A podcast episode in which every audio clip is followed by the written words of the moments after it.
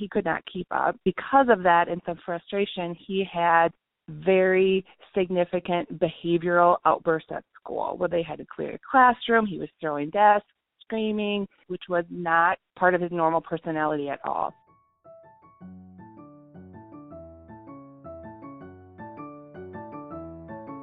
This is the podcast for HOPES, the Huntington's Outreach Project for Education at Stanford.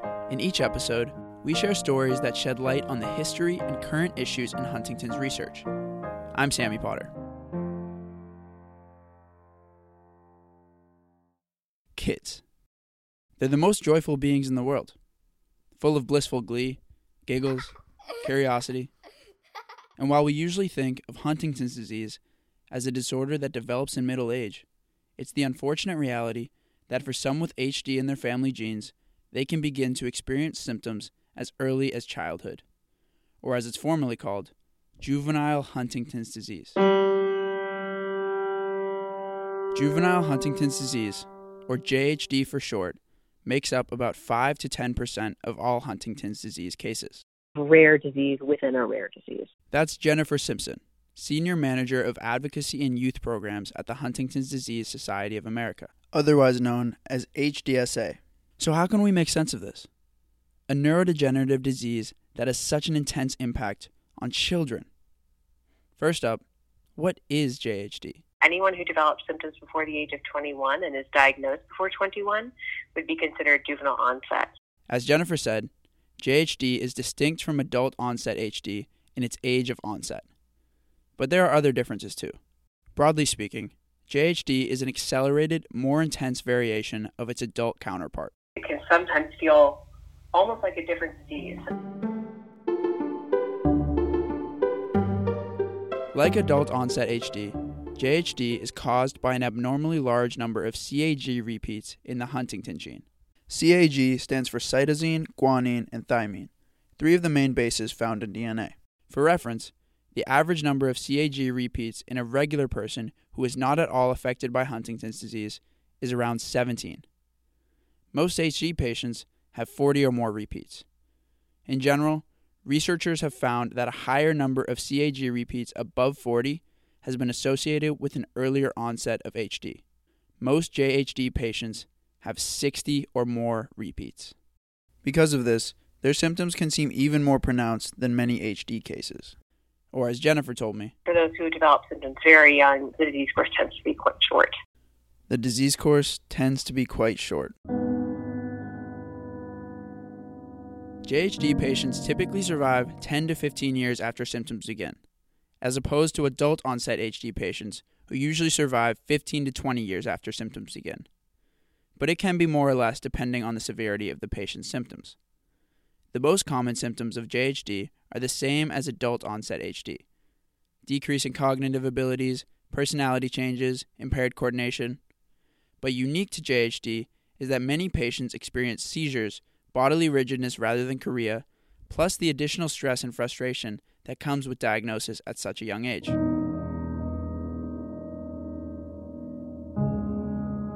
And because JHD patients are diagnosed so young, the responsibility of caretaking often falls on their parents. It's really, really hard. I mean, there's no kind of way to sugarcoat that. Parenting a child impacted by juvenile Huntington's disease is extremely difficult and heartbreaking and frustrating in so many ways because, you know, we think of HD as a disease that has lack of resources. Well, multiply that for folks with juvenile Huntington's disease. By lack of resources, Jennifer is referring to the relatively small amount of research, awareness, and healthcare options for families affected by Huntington's disease. More on that later. It's hard, and then it's 10 times harder because you've got this rare form of a rare disease. Meet Jody from South Dakota. My name is Jody Neiman Priest, and my son Wyatt Neiman, he has juvenile Huntington's disease. He is 16. He was diagnosed when he was 13, so almost four years ago. Like the majority of JHD patients, Wyatt inherited the disease from his father. His biological father passed away. He actually committed suicide, and so he was not ever tested. But once we were looking back at his behaviors, we realized that is where Wyatt did inherit the gene for JHD. He passed away when he was 36, and Wyatt was only five. For seven or so years, nobody attributed Wyatt's father's death to HD. But when Wyatt himself started exhibiting some clear behavioral changes, Jody began asking questions. He was always clumsy, but he is a very intelligent, gregarious kid, and he got by with everything else. So um, it didn't really cause him any significant problems in school until he was about in sixth grade. Jody told me that sixth grade was the tipping point. It was the year that school started to speed up and speed by Wyatt. He could not keep up. Because of that and some frustration, he had very significant behavioral outbursts at school where they had to clear a classroom. He was throwing desks, screaming, which was not part of his normal personality at all. Early teen years, especially puberty, can be particularly challenging for children with JHD.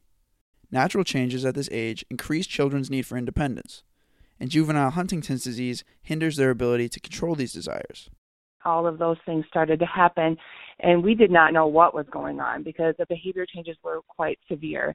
Having an inkling that these changes could be the result of a neurological disorder, Jody took Wyatt in to get an MRI.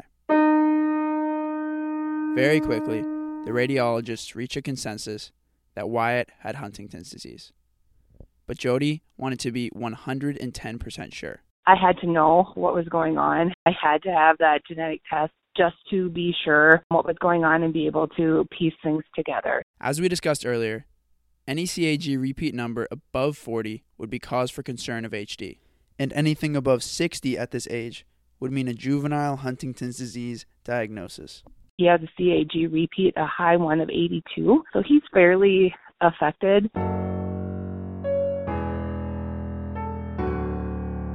In our heart, we knew, but just hearing that from the genetic counselor is really a tough thing. Genetic counselors provide personalized advice for patients as they make decisions about their genetic health. And after deciding to consult with a genetic counselor, Jody felt she had finally reached clarity on what was causing changes in Wyatt's behavior. In other words, Wyatt was diagnosed with a relatively severe case of juvenile Huntington's disease. As is common for parents in Jody's position, she felt the weight of the world pushing down on her. It was so real. It wasn't a thought, it wasn't a feeling, it was real. It was right there like we can't avoid this. We can't not think about this. It took a while before we could even tell people, honestly. I couldn't even speak the word Huntington's disease. I couldn't even say it because it was just too real. Like I could not do it. And because JHD is so rare, there's not exactly a step by step manual telling parents exactly how to handle it how do we do it? The nuts and bolts, all of the things were just there and you don't know how. and so and that's the scary part is no one can tell you. People can give you hints. It's just like any neuro- neurological disorder. There's no roadmap.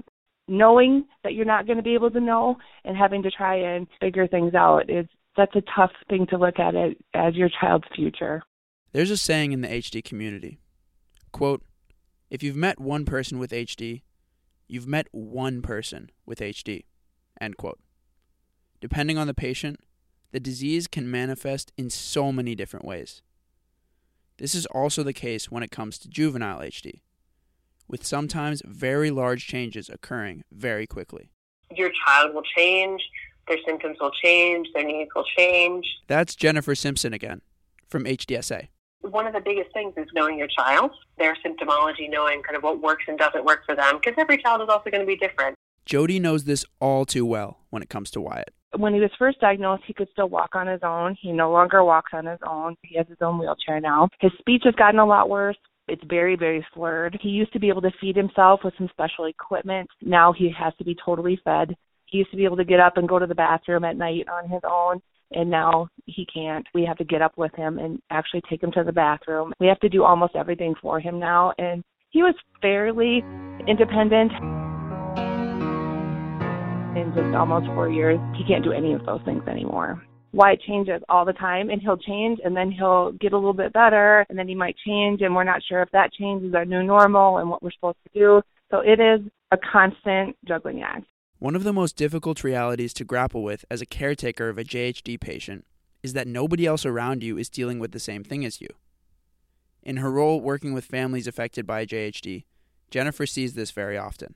You go into community and you'll probably be able to find families who are impacted by things like autism, cancer, all these other things, but you might be the only person within a 500 mile radius who's impacted by juvenile Huntington's disease. But with a disease that can be as unpredictable and overwhelming as juvenile Huntington's disease, finding community isn't a luxury, it's a necessity. Even though folks around you might not know exactly what raising a child with HD is like, lots of support does exist. We have a, a very good local support group here in South Dakota, so I reached out to them and we went to a lot of meetings at first. It was a lifeline. We would have not known where to go, what resources, anything without those people that had walked it before us. And so that was definitely invaluable. And just being there in person and just seeing the other people that are there to support you is so important find another community of parents who understand this battle. Finding a community online is also really important. Utilizing support groups, utilizing any kind of community building and support building networks that you have. The local school and their local support group are two groups that have really shown up to help Wyatt. Our school system has been great on adapting things for Wyatt. So he still goes to school full time. He has a full time paraprofessional with him all day long. So he loves school. What the support group has been able to do is they have the genetic counselor as part of the support group and a social worker, and they come both to Wyatt's middle school and high school and gave a presentation to the teachers. And that was invaluable. Jody and the school worked together to create an individual education plan, or IEP, that works for Wyatt and allows him to have as normal of a teenage experience as possible.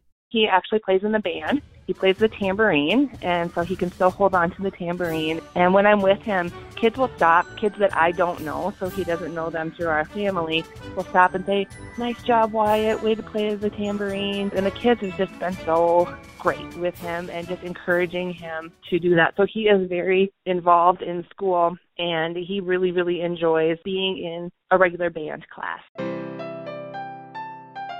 On a national level, Jennifer and HDSA run programs each year to bring together a global network of folks dealing with JHD. Every year at convention, we'll have young people who are impacted by JHD, as well as their parents, and give them an opportunity to meet other kids like them and take part in creative therapy based workshops, science and research workshops that are tailored to younger people.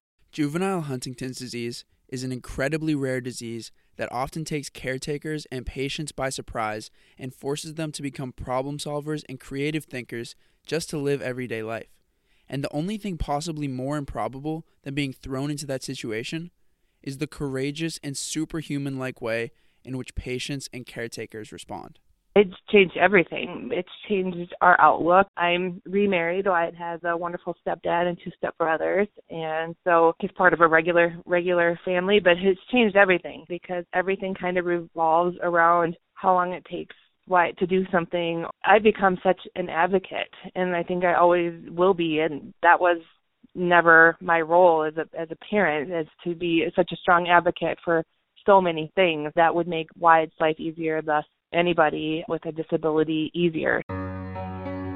We just are always trying to problem solve, and one way it's exciting, and another way it's extremely exhausting. As much as Jody, Wyatt, Jennifer, and others in the JHD community go to every length possible to make the best out of a difficult situation, for the time being, JHD isn't going anywhere. HD funding overall has been marginally higher in recent years, but JHD has gotten hardly any special attention from researchers working on a cure. Everyone's like, look at all these clinical trials. This is great. I'm like, it is great. They're for adults. There isn't an opportunity for Wyatt to even mm. try any of those things. So that's terrible. clinical trials for kids, even though they're under 18, they need to be in these clinical trials. They need an opportunity. Clinical trials for minors is a whole other topic that warrants its own discussion. But the point here is that for JHD, there's currently not an end in sight. It's no surprise, then, that when I asked Jody and Jennifer what their biggest wish for the JHD community was, they had the same answer. A cure. that would be great. Yeah, anything that can stop or slow the progression of the disease that allows them to have their children to have a more fuller childhood experience, a fuller life. Yeah, a cure. That's what I would wish for. Getting rid of this disease and, uh, and alleviating the symptoms is so so huge. As a parent, you want nothing more than to help him with that. This podcast features Jennifer Simpson of HDSA and Jody Neiman, mother of Wyatt, a tambourine player and JHD patient. For more information on the Huntington's Disease Society of America, visit hdsa.org. I'd like to thank the Hopes Fund and Stanford for their support. Thank you to Professor Catherine Heaney and the Hopes team for their guidance, and to my fellow podcast producer, Cat Fergesen. If there's anything related to HD that you are interested in hearing about on the podcast, let us know in the reviews. I'm Sammy Potter.